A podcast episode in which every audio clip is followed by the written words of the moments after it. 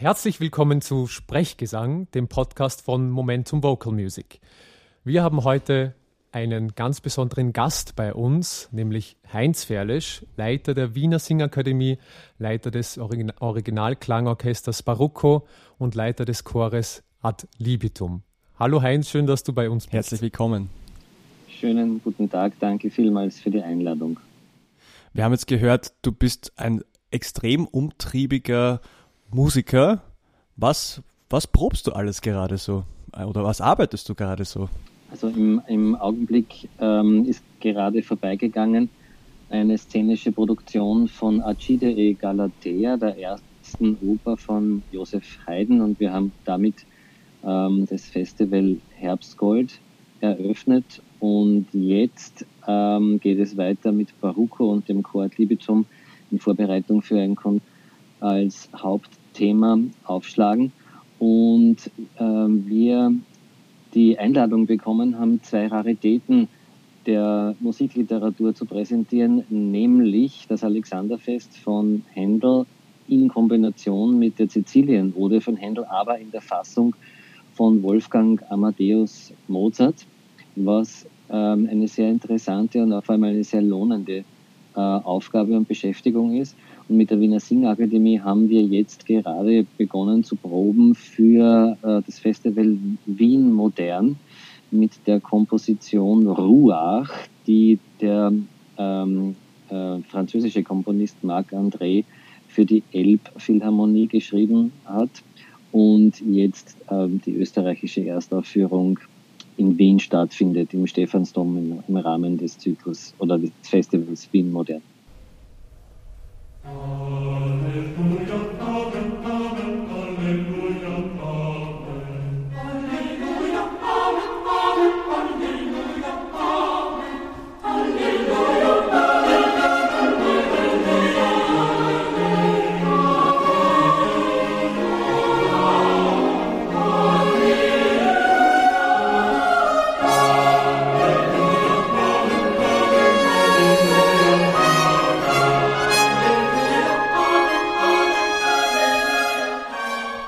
Ich habe das Glück, seit mittlerweile eineinhalb Jahren als Assistent bei der Wiener Singakademie zu sein.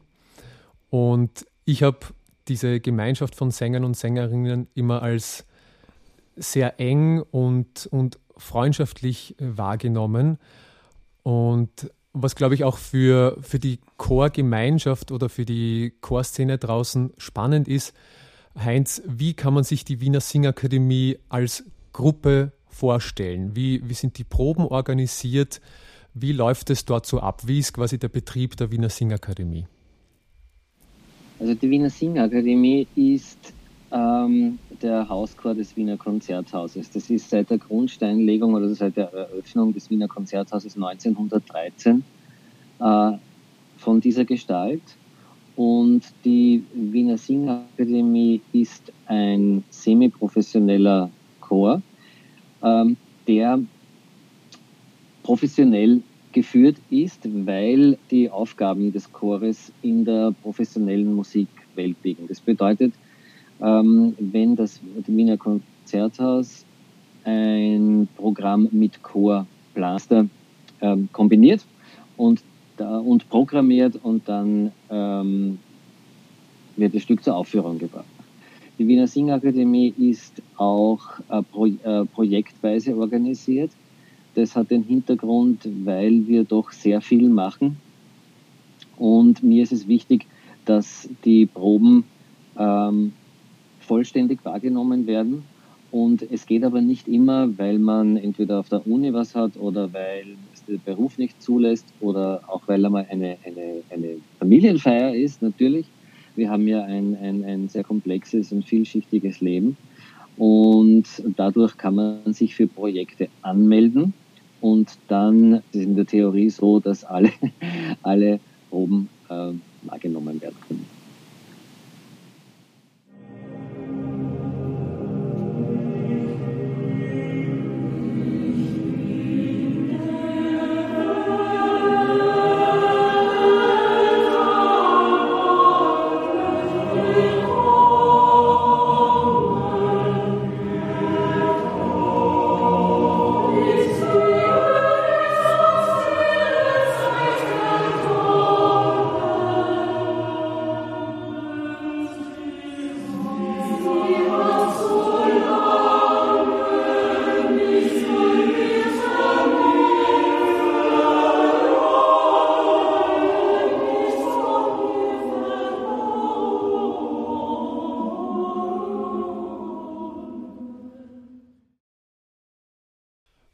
Man sich das Jahresprogramm der Singakademie mal anschaut, wird man eigentlich kaum einen Chor finden, der ein, ein größeres äh, Spektrum abdeckt. So kommt es mir jedenfalls vor.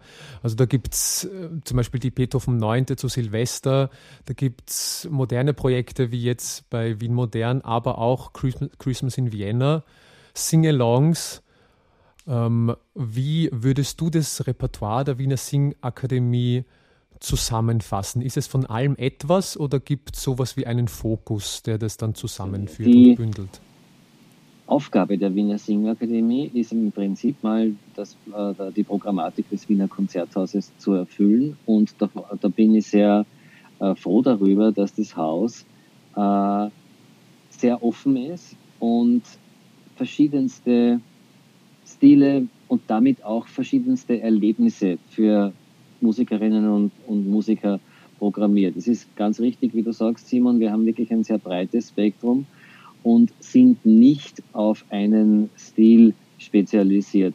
Natürlich aus der Geschichte des Chores und aus der Programmatik auch der, wie der großen Wiener Orchestern, wie den Symphonikern, den Philharmonikern, dem RSU Wien, ähm, ist vielleicht eine, ein gewisser Schwerpunkt auf dem 19. und frühen 20. Jahrhundert ähm, aber auch durch die Zusammenarbeit mit äh, dem Originalklangorchester Baruco oder jetzt auch mit Wien Modern sind wir relativ breit auf, aufgestellt.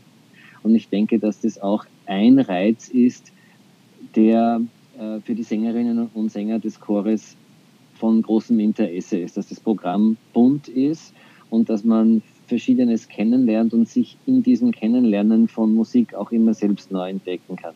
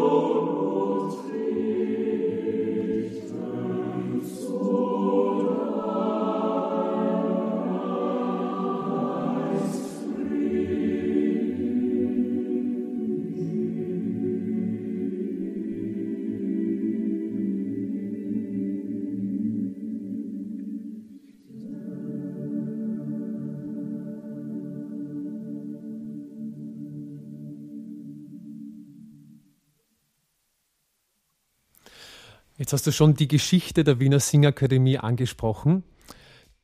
Das ist ja eine sehr spannende, wenn man sich die Entstehungsphase anschaut und ist auch mit der Figur Johannes Brahms eng verknüpft. Da der ja in diesem Jahr Geburtstag feiert, seinen 190. Geburtstag äh, feiert, ähm, könntest du mal das kurz äh, nochmal zusammenfassen, wie diese Geschichte damals war und was Brahms mit der Wiener Singakademie zu tun hat? Du bist ja quasi ein direkter Nachfolger von ihm, könnte man so sagen.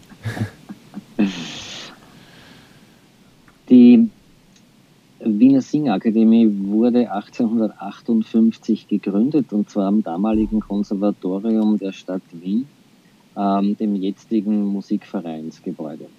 Da gibt es übrigens eine sehr interessante, einen sehr interessanten Zusammenhang äh, zu dem von mir angesprochenen Alexanderfest in der Mozart-Fassung. Ähm, 1812 hat eine in Wien, in der in Wiener Hofreitschule, hat ein Konzert mit diesem Programm stattgefunden und das muss von der Wiener Bevölkerung derartig erfolgreich und umjubelt aufgenommen äh, worden sein, dass aus dieser Freude heraus ist die gedankliche Grundsteinlegung für den Bau des Konservatori Konservatoriums der Stadt Wien entstanden. Und wie dann dieses Gebäude oder diese Institution äh, erschaffen war, ähm, wollte man eine sogenannte Chorsing-Übung, Übungsanstalt gründen, eben eine Singakademie, wie es damals im 19. Jahrhundert auch in Deutschland ähm, gebräuchlich war.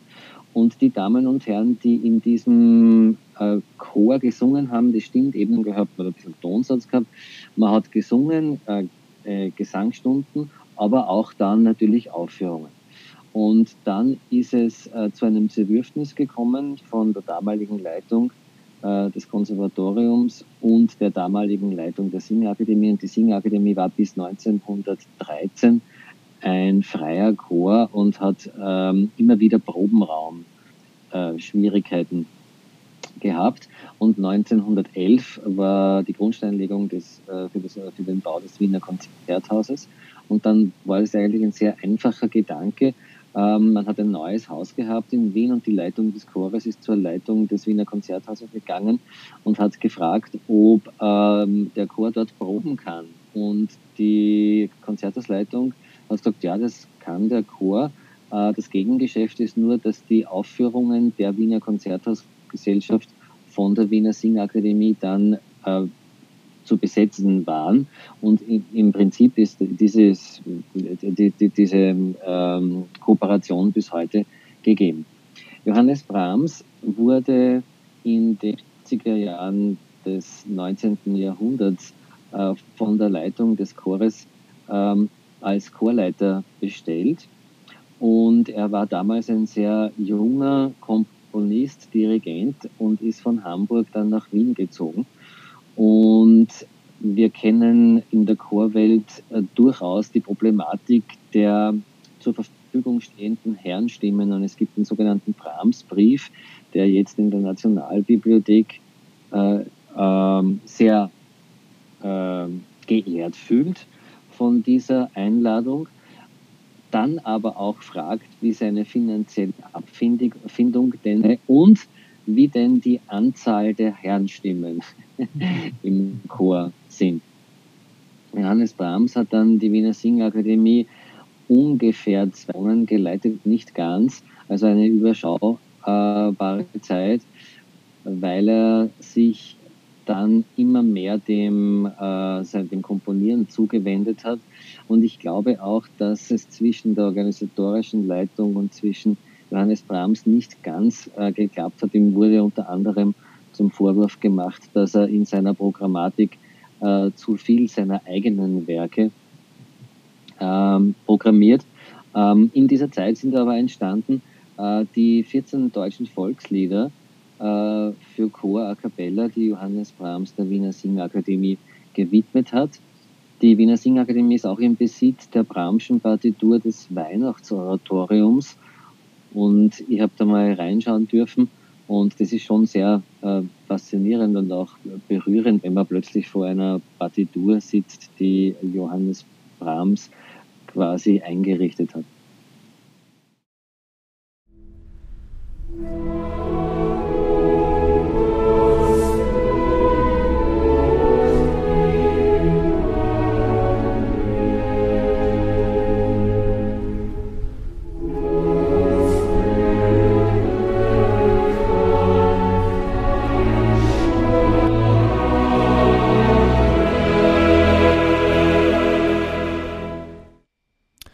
Jetzt wissen wir, dass Johannes Brahms ja ein extrem wichtiger Eckpfeiler der Chormusik ist. Ähm, wie ist denn das Ausmaß der Brahmschen Musik für die Singakademie? Ist das irgendwie, weil man weiß, das ist jetzt Teil der Geschichte, wird das häufiger programmiert oder kann ich mir denken, wenn ich Brahms hören will, dann gehe ich zur Singakademie? Nein, eigentlich nicht so. Ich meine, es ist, es ist so, dass wir vielleicht alle drei bis vier Jahre des Brahms, äh, das deutsche Requiem von Johannes Brahms ähm, zur Aufführung bringen, äh, was natürlich ein unglaublich wichtiges Werk der Literaturgeschichte ist und auch vom Publikum wie von den Ausführenden sehr geschätzt wird.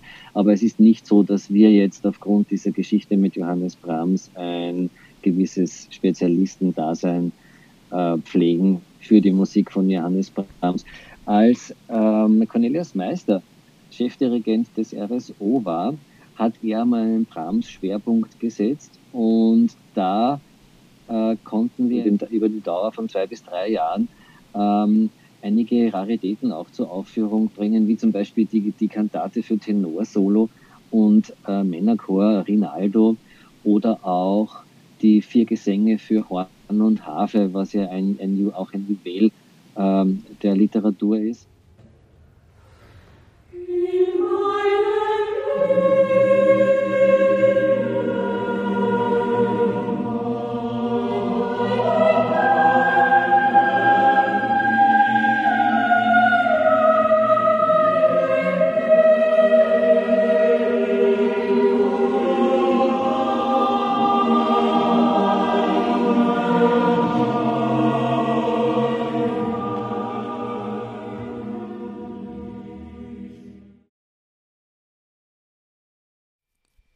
Jetzt kann man sagen, Musik, ich weiß nicht, ich, wir kennen uns nicht so gut, aber ähm, wenn ich dir so zuhöre, habe ich das Gefühl, Musik ist ein, ein extrem wichtiger Teil von deinem Leben. Kannst du ein bisschen beleuchten, wie die Musik, äh, welche Bedeutung Musik für dich persönlich hat? Es ist eine äh, gute Frage und gar nicht so leicht zu beantwortende Frage, weil die Beschäftigung Musik eine ganz, ganz vielschichtige ist. Wir kennen das alle, dass viele Komponenten zusammengeführt werden müssten, die dann mit vermengt mit der eigenen Vorstellung vielleicht ähm, zu einem Erlebnis oder zu einer Situation kommen, dass man sagen kann, ja, man konnte jetzt die eigene Vorstellung gemeinsam auch mit den Menschen führen, mit denen man musiziert, mit denen man Verantwortung hat, ein Ergebnis schaffen, das der Musik gerecht wurde. Das ist ein bisschen eine komplexe Beantwortung der, der, der Frage jetzt. Ich, natürlich ist es so, dass mich das Proben, Proben wie auch, äh, Proben auch wie Aufführungen ähm, sehr erfüllen. Gleichzeitig ist es so, dass es manchmal sehr fordernd ist, sehr herausfordernd, gerade wenn man auch in einem Bereich tätig ist, wo man mit Menschen äh, arbeiten darf, die Musik jetzt nicht als Profession haben, wo ganz andere Notwendigkeiten äh, noch dazu gedacht werden können, um einen professionellen Probenbetrieb durchführen zu können. Ähm, ein Satz, der mich aber immer ein bisschen anleitet oder der mich begeistert und, und erfüllt, der Satz lautet, äh, nicht wir machen Musik, sondern die Musik macht uns. Und je nachdem, mit welcher Musik wir uns beschäftigen, wie tief wir imstande sind, auch einzudringen, sie ist auch immer ein bisschen ein Spiegel unserer selbst, ähm, weil sie gnadenlos ist. Sie ist nie unfreundlich, aber sie ist gnadenlos und fast wie im Spitzensport fordert doch ähm, recht viel. Schwierig, aber super gemeistert, diese Frage. Die schwerste Frage äh, überhaupt, für uns alle wahrscheinlich.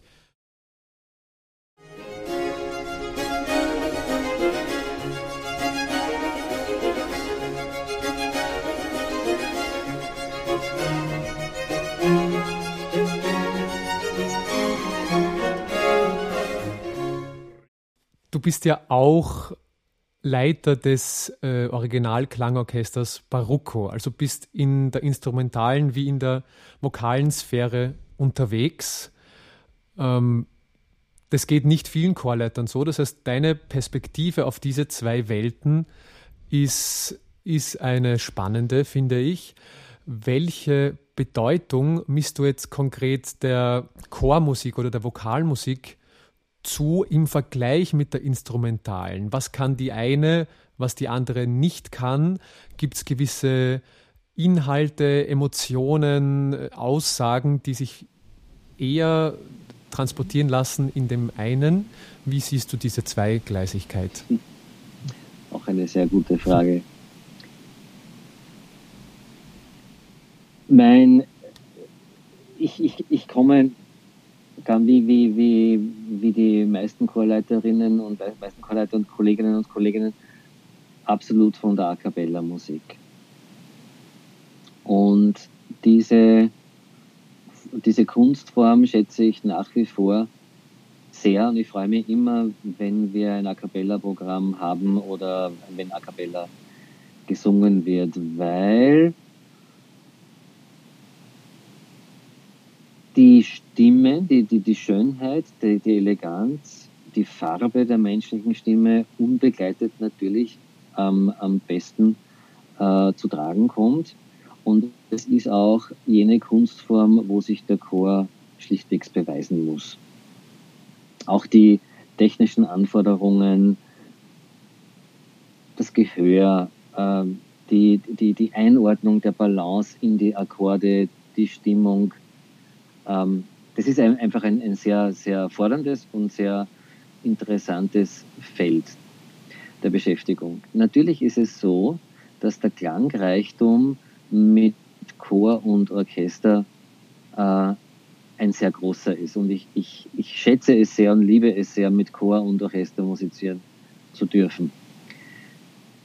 Die Orchesterwelt für sich ist wiederum eine ganz eine eigene, ein eigenes Universum und auch eine eigene schön spannend, wie die Damen und Herren des Orchesters einfach den Blick auch auf die Literatur haben, weil wir beschäftigen uns mit Barucco vorwiegend im Bereich des 18. Jahrhunderts, des frühen 19. Jahrhunderts Wiener Klassik, vor allem Barock und auch ein bisschen im 17. Jahrhundert.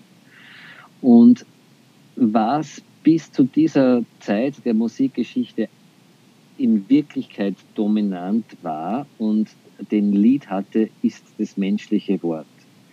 Darum ist es auch in gewisser Weise falsch, in diesem Zeitspektrum von Phrasierung zu sprechen. Die Idee der Phrasierung ist eine Idee, die mit dem aufkommenden wirklich Legato, mit der Legatosprache des 19. Jahrhunderts zu verbinden ist. Aber in früheren äh, Jahrzehnten und Jahrhunderten ist es eigentlich der Begriff der Artikulation, die in der Instrumentalwelt äh, der wesentliche Begriff ist. Und dort ändern sich, äh, äh, dort kommen sich die, kommt sich die menschliche Stimme mit dem Instrument sehr nahe, weil äh, von Beginn an der Musik äh, die, das Instrument die Stimme unterstützt, zu, zu unterstützen hatte, wie man bei Monteverdi liest. Und das ist natürlich immer so, egal ob wir im 19. Jahrhundert sind, im 18. oder im 17. Nur das 19. Jahrhundert war ein, äh, äh, ein Jahrhundert von großen Irrtümern, sei es politisch oder zum, die schwache Kraft. Und die menschliche Stimme ist ja im Vergleich zum Instrument eher die schwache Kraft. Äh, durch den aufkommenden Lautstärkewahn vielleicht auch auch in den Hintergrund getreten ist, was einfach auch, in, was sich in der Choraufstellung manifestiert, weil über Jahrhunderte ist der Chor vor dem Orchester gestanden, nur so was möglich, dass bei Aufführungen von Händel Oratorium, äh, die, wo man, das, das sieht man auf Stichen, wo im Chor vielleicht 60, 70 Sängerinnen gesungen haben und im Orchester 200, ja, das kann sich nur so ausgehen, dass der Chor vor dem Orchester stand und wir hatten im Rahmen der Feierlichkeiten 175 Jahre Österreichische Akademie der Wissenschaften die einmalige Chance für eine heidnische Schöpfung, den Chor im Saal der Akademie der Wissenschaften vor das Orchester zu stellen. Und das war schon äh, ein, ein interessanter Versuch. Man kann dieses Konzert auch auf YouTube sehen.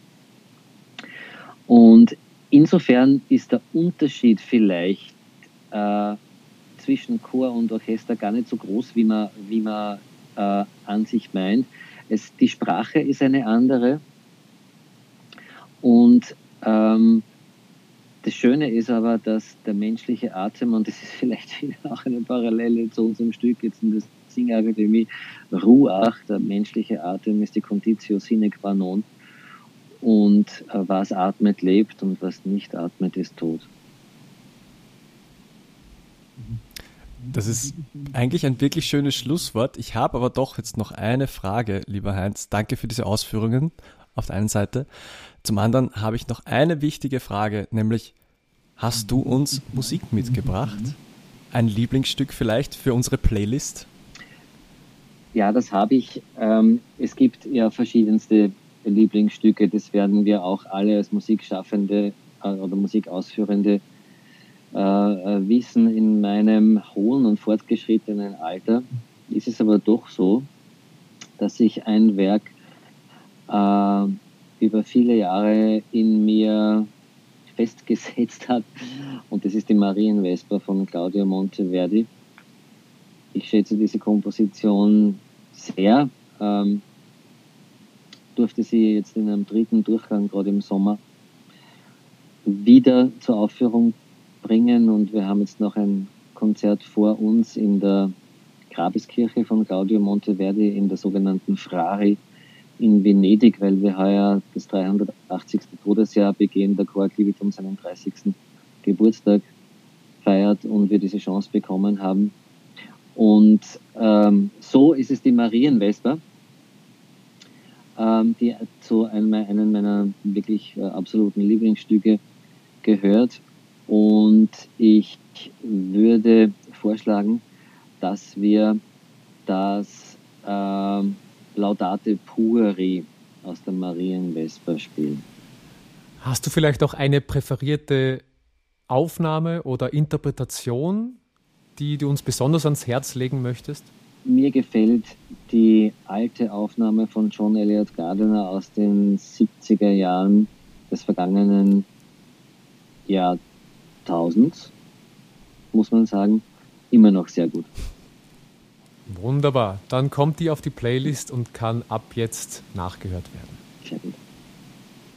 Lieber Heinz, danke für deine Einsichten in die Welt des A cappella-Singens, in die Welt de, des Barock, des Orchesterspiels und vor allem in die Welt der Wiener Singakademie, von der ich auch ein Teil sein darf. Äh, ich freue mich auf alle Projekte, die wir noch gemeinsam haben und danke vor allem und vor allem danke dir fürs Kommen.